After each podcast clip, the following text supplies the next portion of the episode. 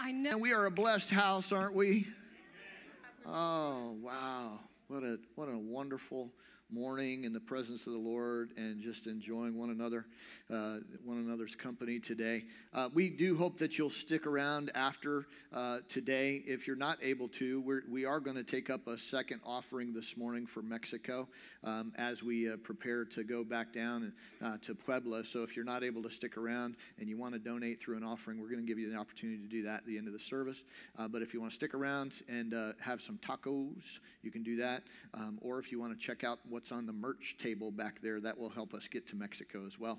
So, uh, what a privilege we have to serve the Lord and to take his name. Uh, Puebla is special to this house um, for several reasons. It's the last place that Mark and Sandra Smith um, were uh, located as uh, missionaries, a Smith family.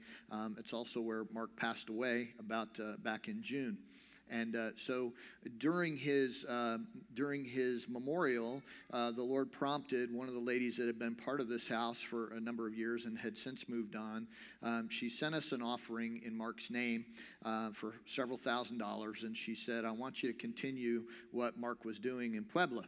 And we said, okay, we're going to find a way to do that. And so, part of what we're going to be doing in this trip, in addition to the medical clinic, in addition to the VBS, in addition to, you know, hair cutting or whatever else we're going to do while we're there, um, we're going to be looking for some sons and daughters for the gospel and uh, we are going to find ways to uh, sow into their lives and build a connection um, with Puebla, Mexico, um, where Lighthouse will always be expanding its borders through Puebla um, because we want to put legs to Mark's legacy. And uh, so that's a lot of what's going on. And uh, we, we don't just do things in happenstance. We don't end up um, working in nations that we just kind of wandered our way in. Oh, we just thought it would be a good idea. And, uh, but we really feel like this is something the Lord is doing. And so thank you so much for partnering with us in that. Um, today, I'm going to be talking about expanding your own borders, expanding the borders of your life, pushing the, the part of your life that God says you can have, and you not allowing any limits on what God has said that you can have. And I'll talk uh, through that with you. But have you ever found yourself in the wrong place at the wrong time? Have you ever found yourself moving into a space that you didn't know and then suddenly found out you were occupying a space you really weren't meant to occupy?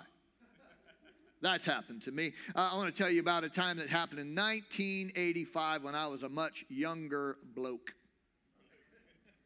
And I was in Alaska. I was uh, up there with my grandparents and my aunt, and we were visiting two sets of cousins. One set lived in Anchorage, the other set lived in Cordova. Cordova is a little fishing village, Anchorage is a, a lot more developed city. Well, I got bored while in Anchorage, and I flew down to Cordova. My grandparents were going to come down and spend some time with me there later. And so I end up in Cordova, which is a small fishing village, but it was really in, intriguing. It's right on the Prince William Sound. If you remember the Exxon Valdez a number of years ago, that's that's where all that happened, Prince William Sound, all that kind of thing. Well, I end up uh, going with my cousin. He took me to a, a cannery, a, fishing cannery. If you're in a fishing village, everything has to do something somewhere along the line with fish. So I ended up at a salmon cannery. And uh, so it was probably about one o'clock in the afternoon, and I was looking for a job. You know, I'm like, eight, I don't know, 18, 19 years old. And, and uh, I, I, so I show up, and the foreman looks at me. And he says, Come to work now, fill out the application at break time.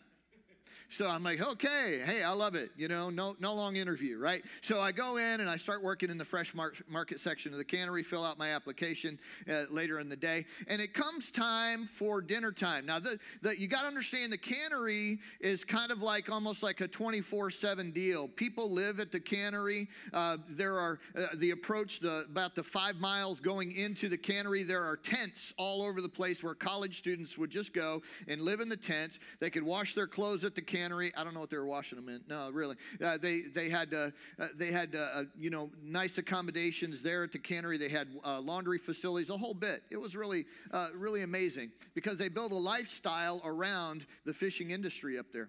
And so it comes dinner time. And I just look around a little bit and I start following a crowd. They're saying, okay, the whistle blows and we're done. And so we, I start walking and I go into, uh, I go into this dining room. And this dining room is amazing. It's, it's crazy. You walk out of out of the cannery everything smells like fish. You're walking out you take off all of your your rain gear and you walk into this and i'm talking about tables with china. I'm talking about linen tablecloths and folded napkins. I'm like what is the deal? And then i look closer there's prime rib on every plate. Jesus i have gone to heaven can I just live here for the rest of my life, right? So I so I, I go in and I find a, I, I find an empty seat, and I just go in and I sit down and I proceed to eat, and everybody else is sitting around there, and they're all eating, and I'm eating, and everybody's happy. They don't know me, I don't know them, but everybody's smiling for a few minutes, and then they stop talking, and they stop eating, and I noticed, you ever get a feeling like something's crawling up the back of your neck, like somebody's looking at you, like all eyes are now on you? And there's a little short uh, Korean chef that walks out of the back. And I'm, I joke, I'm not joking, all joking aside, he's holding a meat cleaver. And he's standing behind me. Korean chef, meat cleaver, standing behind me. Feels a little weird. And I, I kind of look over there. I can't do my, my best Korean accent this morning. I can't do it. But he says, What are you doing here? I said, Well, you know, it's dinner time and I followed some people that came in and I'm here. He said, You're in the wrong place. I said, Well, it's my first day. I've never, he didn't really care. He didn't want to hear my excuses. Um, as he was talking, nobody else was eating, but I was scarfing down as much prime rib as I could get in my mouth. Looked like a, looked like a big old chipmunk, you know. And uh, so then he's like, no, no, no. He said that this is the dining hall for the people that live here. The dining hall for the temp workers is over there. And he points, you know, out. Oh, okay, I'm sorry, I'm sorry. And I apologize my way out, belly full of prime rib. But I was in the wrong place. I didn't know any different. I was in the I was in this certain place that I thought was for me, but it wasn't. But how many of you have ever found yourself in a situation that was actually a certain place that you didn't know? You thought it was an ordinary place, and suddenly you realized it was an extraordinary place. You, you wandered your way into maybe what we would call maybe a divine encounter. You wandered your way in. How did, how did I bump into that person today? How did this circumstance happen when I woke up this morning? I just thought this is going to be a boring day, and all of a sudden, wow, this situation takes place. You're right at the right time. You get picked, you know, for a, for a new job. You're in the right space at the right moment, and suddenly a door opens, and you didn't know how that happened. How, it just seemed like an everyday moment and you found out it was an extraordinary moment. Anybody ever have that happen to you? I want to talk to you today about a Hebrew word. That's right, we're learning Hebrew today, so you're going to be uh, trilingual by the time you're done. You sang some Spanish, you sang some English, and today we're going to learn a Hebrew word. All right? We're really pushing the limits on what it means to be American right now. I want you to know. Most Americans only speak one language, right? Um, by the way, let me just ask: Is uh, if Spanish is your heart language is the one you grew up on. Would you just raise your hand? In the back? Oh, come on, Linda, put it up there. Come on, yeah, all right. Spanish, your heart language. Okay. Um, did anybody notice that when Pastor Bernie started singing the song, the first song in Spanish, that you kind of felt a little out of place? You felt like something's supposed to happen here, but I don't know how to participate. How do I participate because I don't know that language? How many of you felt that? I felt that. I feel that every time I uh, another. I've been in a lot of different nations, and they, whenever they're singing praise and worship, I want to join in, but I struggle because that's not my heart language. Um, I, I want I want to just plant the seed there. That's how these brothers and sisters feel every Sunday morning. We're, we're just visiting there, but they feel that every Sunday morning because they want to express their hearts in their heart language, and we don't offer it here. And so I, I, I just want you to know that somewhere out in Gloucester County, there's a harvest of people whose Spanish is their heart language. And we're not reaching them because we don't currently offer that, but I think that ought to change. I think we ought to do something about that, you know? And it wouldn't matter if it was five people or 50 people or 500 people. They matter to Jesus, right? Just a thought. Um, maybe we'll circle back around. But I want to talk to you about the Hebrew word pagah. Everybody say pagah. Now, the word paga is the word that we would call, we would, we would say that word has to do with intercession. That would be the English translation of the word, but it's got some word pictures that go along with it that have to do with, hey, Pastor Ken, you're just rambling, and how's this, what does this have to do with the title, I Want My Family Back? Um, I, will explain as we get into the text a little bit here today, because the word's going to clear this up. Genesis chapter 28, verse 10 Jacob left Beersheba and set out for Haran. When he reached a certain place, I've got that in bold in the notes, when he reached a certain place, that's the word pagah. He stopped for the night because the sun had set.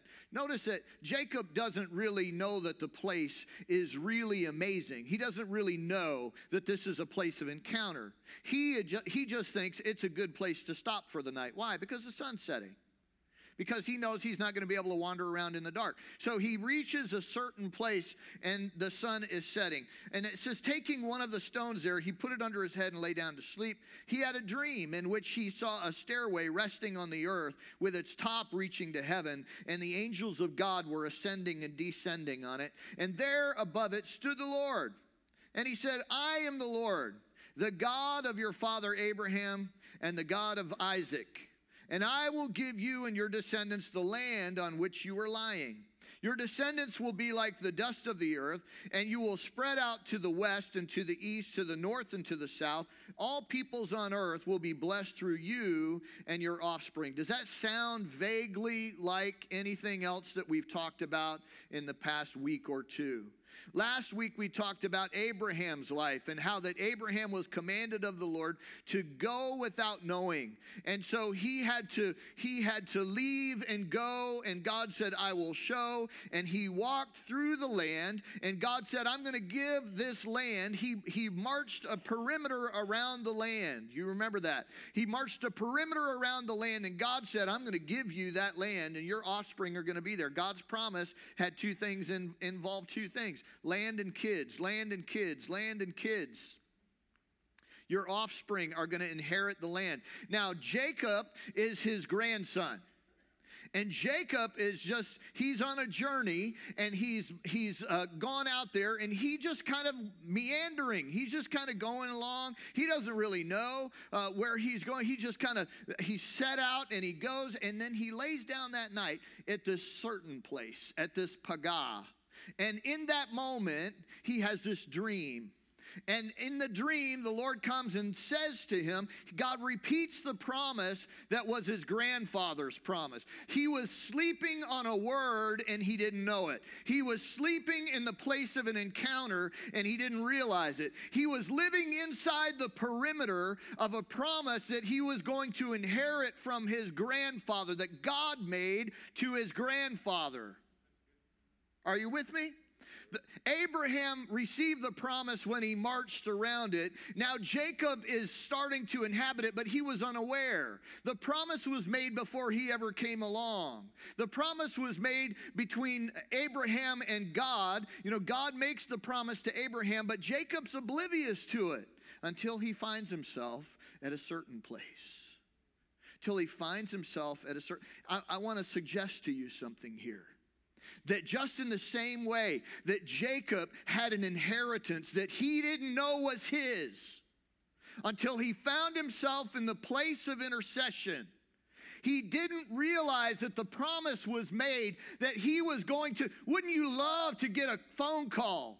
You've got an inheritance from Uncle so and so, Grandma so and so. You've got an inheritance. It's worth it. And you were, all you were, you were in the family line.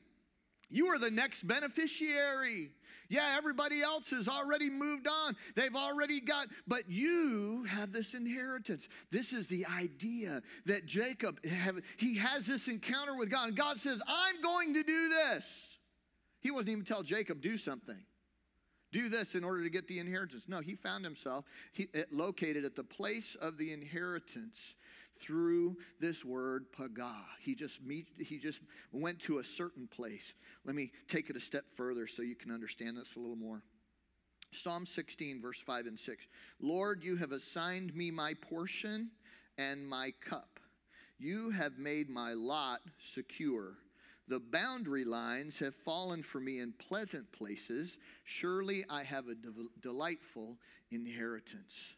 I want you to think about what the psalmist is understanding about God. He's saying, God, I recognize that the perimeters you have laid out for my life are the perimeters that you have laid out for my life. That I'm in a pleasant place, God, because you put me in this pleasant place. That I have an inheritance that you have allotted to me that it is established by you. It's not established by mankind. It's not established by my family line. It's not established by how smart I am. It's not established by the work of my hands. It's established by you, God. You establish the perimeter of my life. Are you tracking with me today? Can, is it possible? Here, here's, here's the question for the hour Is it possible that you and I have settled somewhere far into the perimeter that God has established for us.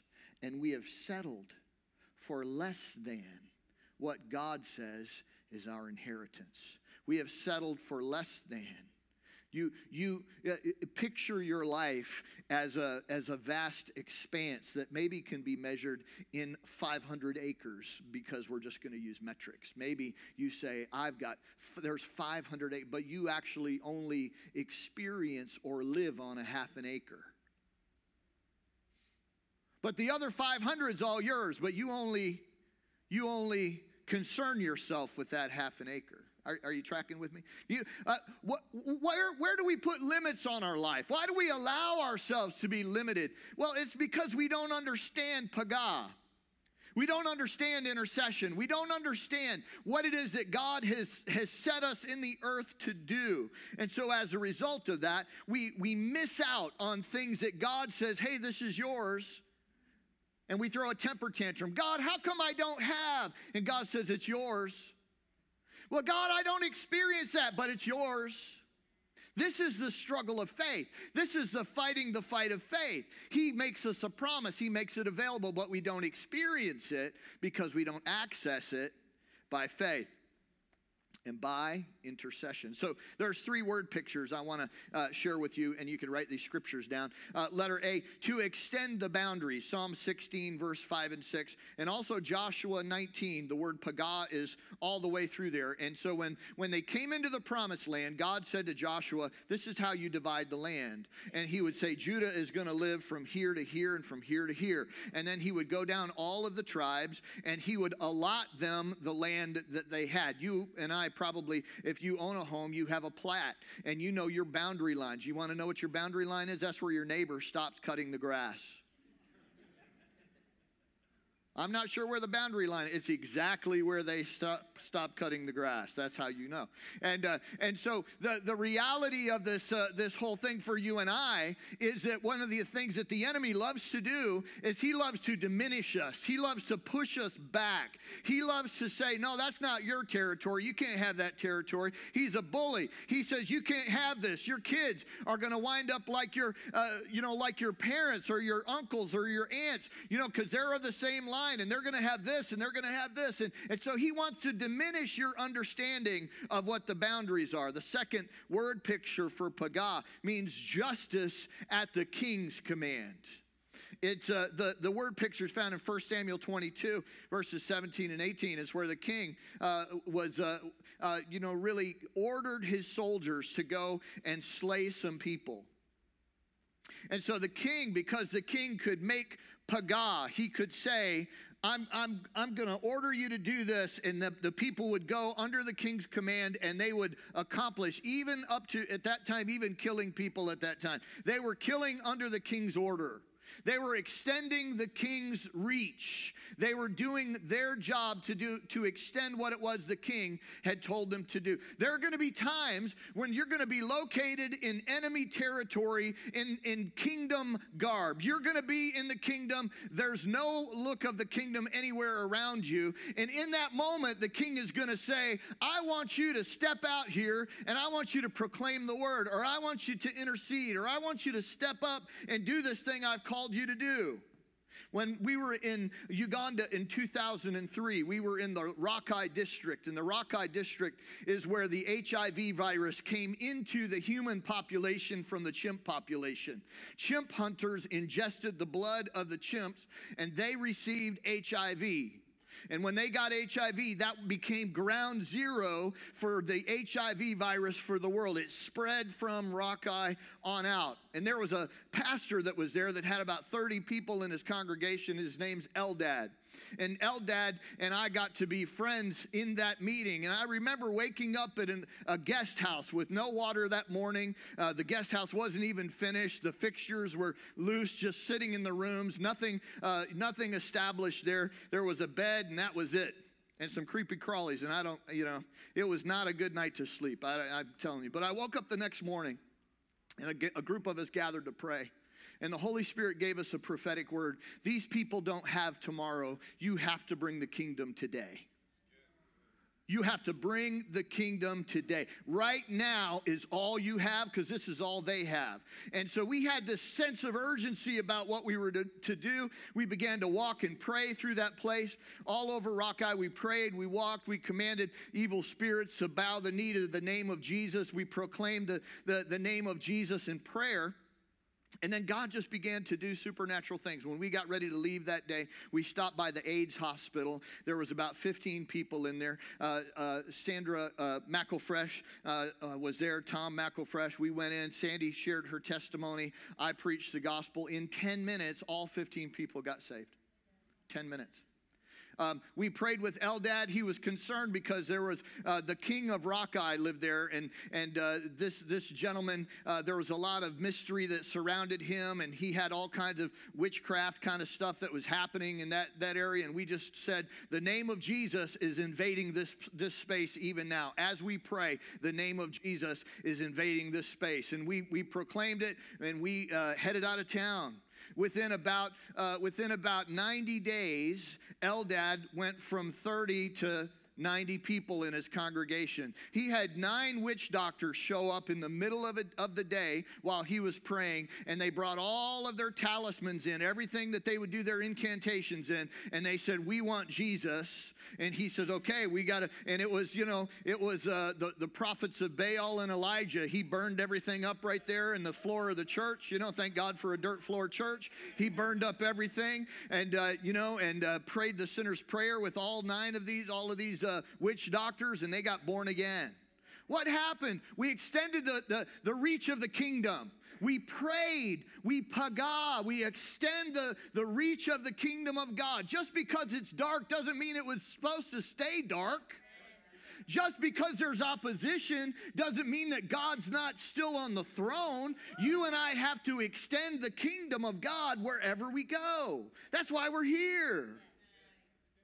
And but our world many times will say, "Oh, you can't do that. It's not, you know, it's not proper. It's not done. This is the way. Let me tell you the ropes." Well, let me tell you. Sometimes when they're telling you the ropes, they're just putting limitations on you. Well, you raise kids in the 21st century. They just always sass to you. They just always, you know, they're all into, they're in their own world and it's a different time and it's a different day. Let me tell you, Jesus is the same yesterday, today, and forever. And those that submit themselves to Jesus' lordship can have what he says they can have.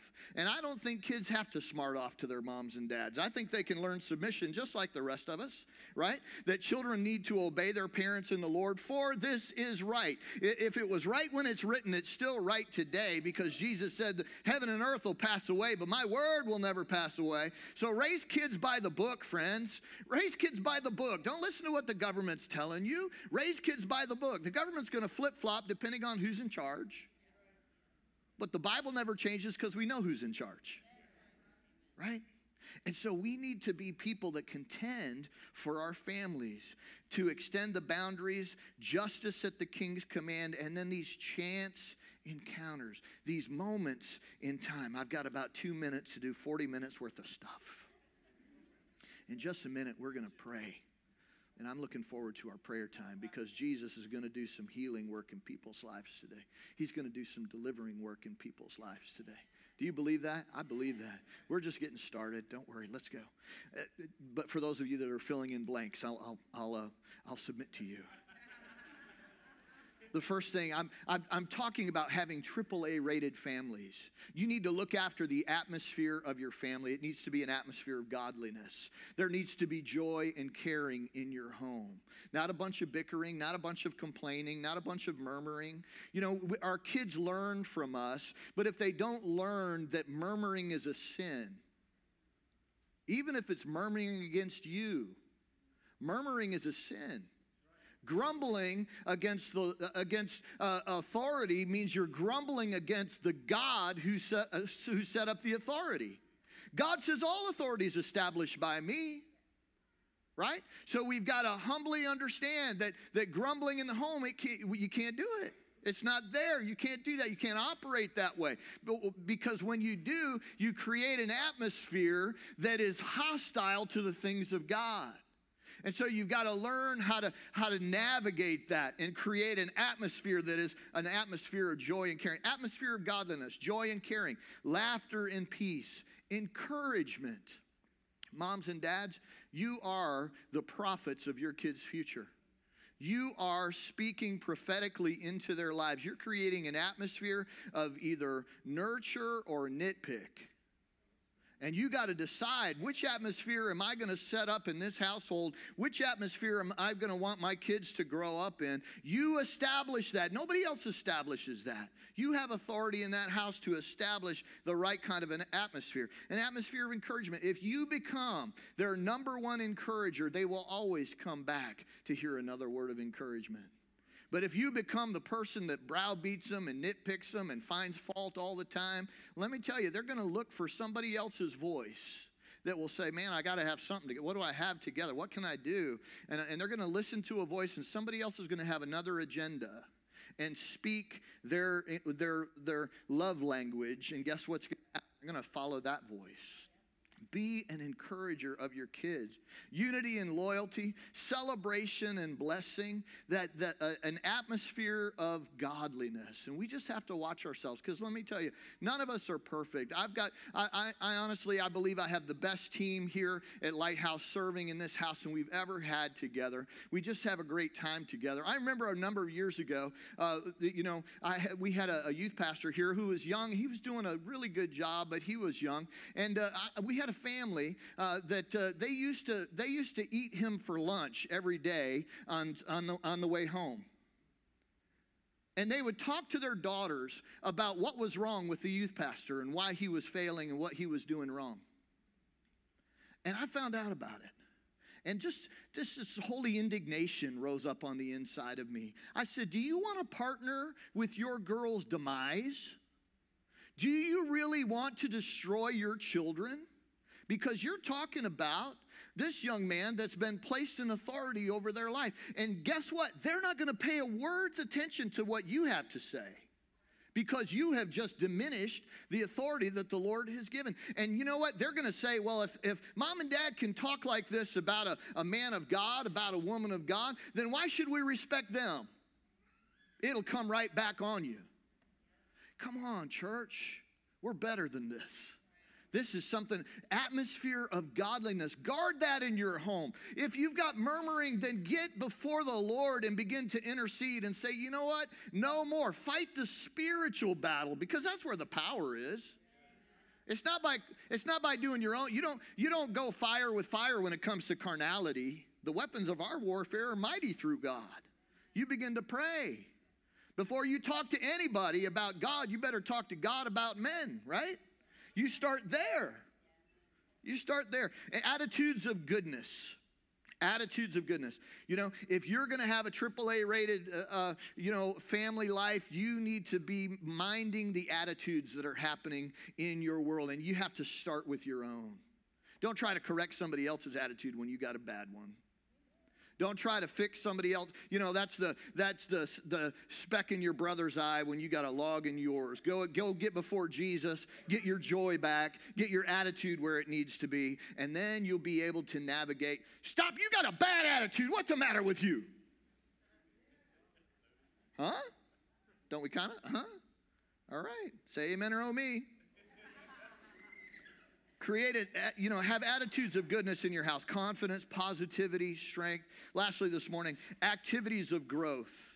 We need to have activities in our in our families that go beyond the, the, the screens, that go beyond the internet. We need to have activities that are activities of growth, that promote uh, the, the expansion of our young people's minds in a positive way, to help them understand what's going on in the world.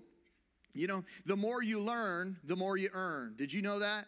And I'm not just saying you got to have some kind of college education next to your name. There's all kinds of smarts in this world. There's all kinds of learning, but you've got to be a lifelong learner. You've got to you've got to position yourself to learn lifelong. I don't care if that's Zig Ziglar used to call it enroll in automobile uh, uh, automobile university, where you're listening to tapes and CDs and files and whatever it is that you can listen to. But you need to grow.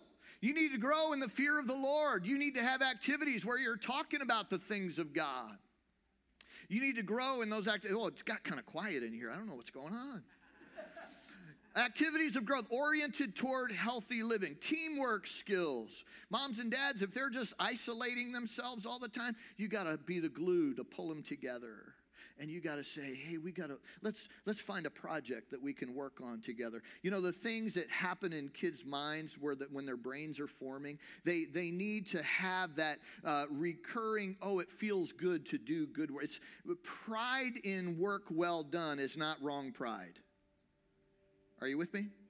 When you do a good job and you get that sense of satisfaction from doing a good job our kids need to learn that but if they're never taught how to do a project, if they're never taught how to use the tools, if they're never taught to sit down, okay, this is how you this is how you handle money, this is how you balance a checkbook. If they're never taught how to do things, then they're going to find that reward circuit works really well on every game that they can play on the video game because that's what it is. It's just a reward circuit. They get rewarded, they feel good, they play another level. They get rewarded, they feel good, they play another level. You know, that same thing can be done for learning how to mow the grass, for learning how to bake or cook or keep, a room clean, whatever the case may be, that reward circuit.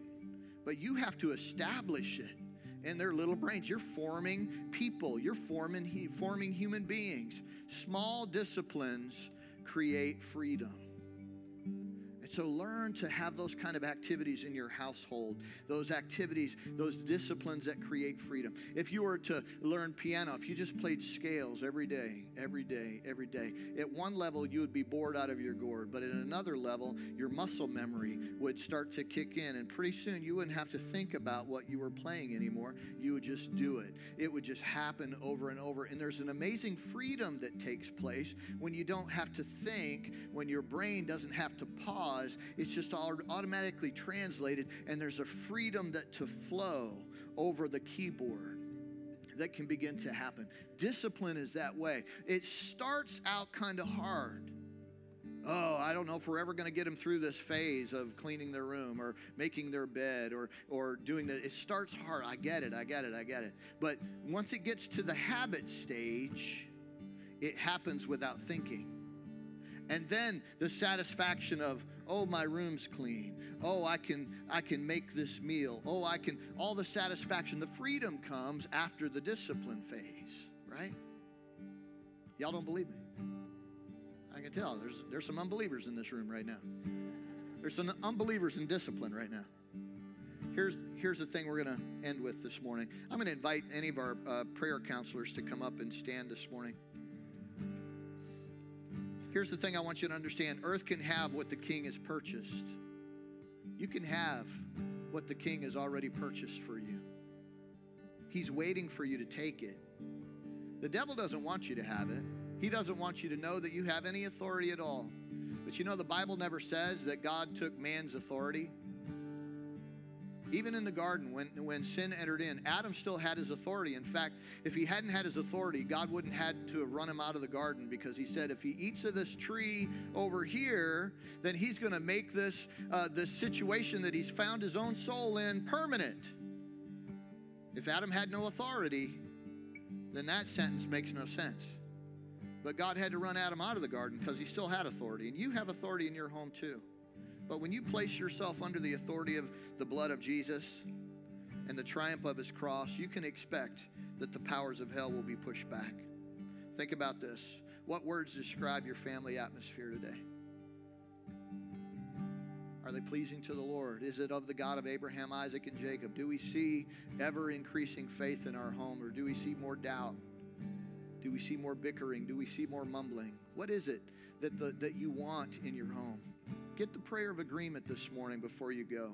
What attitudes are pervasive around our dining room table?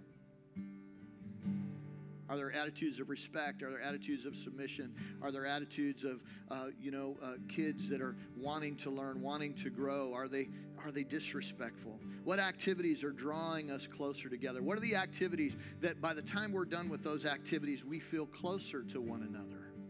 Moms, dads, you gotta you gotta create that glue in the home, the Lord can help you to do that. Right? Can we stand this morning?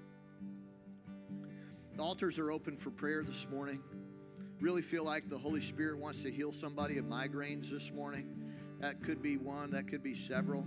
There's some people, there's uh, one woman in particular, the Holy Spirit was witnessing this. Migraines have been an issue, stress related. I want you to come and receive prayer this morning before we leave this morning. Holy Spirit wants to minister right now. If you need prayer for anything, you just want to pray about the week, come and pray this morning. If you need something from the Lord specifically, maybe it's healing for your body, step out from where you're at. Let one of our prayer uh, counselors pray with you this morning before we leave. Father, we just thank you right now in the name of Jesus. Would you bow your heads all over this place? Lord, we thank you for the working of your Spirit.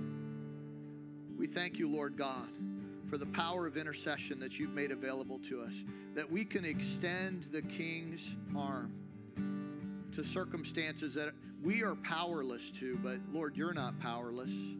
You said, with God, nothing is impossible. So, Father, we just ask you right now in the name of Jesus to give us a vision of the perimeter of our life, God. Lord, family members, well meaning family members, didn't want us to get our hopes up, and so they, they put doubt into our hearts. They told us we'd never go beyond this, we'd never get here, we'd never get to that place. But Lord, you never said that. Father, I just pray this morning that we would see the perimeter of our lives expand. Father, I pray for the moms and dads who have kids still in the home and, and they're, they're battling the atmosphere that's pervasive with, uh, with the, the uh, with the disrespect that's in our world, the permissive atmosphere of sexuality. Father, we just cover our homes in prayer right now. We plead the blood of Jesus over every household. We plead the blood of Jesus over every family member, over each one of these children. God, we claim their lives for you. We believe you, Lord God, that they will arrive at an altar of marriage one day and they will be virgins and they will be debt free because they refuse to believe what this world had to offer. They refuse to believe that they should sell themselves uh, short on what it is that God had put on the inside of them. Father, they refuse to believe the buy now, pay later mentality. God, we believe you for that. Lord, we claim all of our kids for the gospel. We claim all of our kids for you, Jesus. Lord, you have given them to us and we give them back to you, and we contend for the faith that was once delivered to the saints in the name of Jesus right now. Come on, saints, all over this place. If you're next to your spouse, would you just take hands with them right now? Father, we just pray over our husband and our wives right now. We pray over them right now, Lord God. We believe you, Lord God, that our relationships were meant to model the love of Christ for his church. We believe you, Lord God, that in this room there are multiple pictures of the love of God for all of humanity. We believe you right now, Lord God, that our marriages, Lord God, would be a, would be a, a technicolor view, Lord God, of what it could be to have Jesus living and abiding in a home. God, that we would be those people, Lord God, that would demonstrate the gospel through our marriages in the name of Jesus. Lord, husbands, would you just pray over your wife right now? Would you just pray a blessing over them? Lord, bless our wives. Lord, we want our wives to, uh, to be radiant. We want them to be nurtured. We want their lives, Lord God, to be so full of the joy, so full of the wisdom of God. Lord, I thank you for our wives. They are the favor of God on our lives. We pray for them today, Lord God, that they would have everything that they have need of, that we would be the men that they need us to be. Father, we cover them in prayer today in the name of Jesus. Lord, expand their perimeters, God, of their lives. May their lives be fulfilling in every way. In the name of Jesus, we pray right now. Jesus' name. Praise God. Praise God. Praise God. I'm going to invite the ushers to come just now. We're going to take up a, a special offering for Mexico. And uh, if you can stay with us for, uh, for tacos, that would be wonderful. Uh, but let's pray a blessing over this offering right now as we extend our borders into Puebla. Let's pray that God gives us legs for Mark Smith's legacy in the days to come. Father, bless this offering. We thank you for the privilege that we have to preach the gospel to the nations. It is our calling, it is our destiny. Lighthouse exists to uh, make life giving communities where people love to belong, and we can do that here in the States. We can do that in Southeast Asia. We can do that in China. We can do that in Mexico. We pray your blessing on this offering that will help us to go and take the gospel to people who desperately need it. In Jesus' name we pray. Amen. God bless you as you give. You're dismissed as the offering goes by you. Hope to see you over in the Verge building for some tacos. See you soon.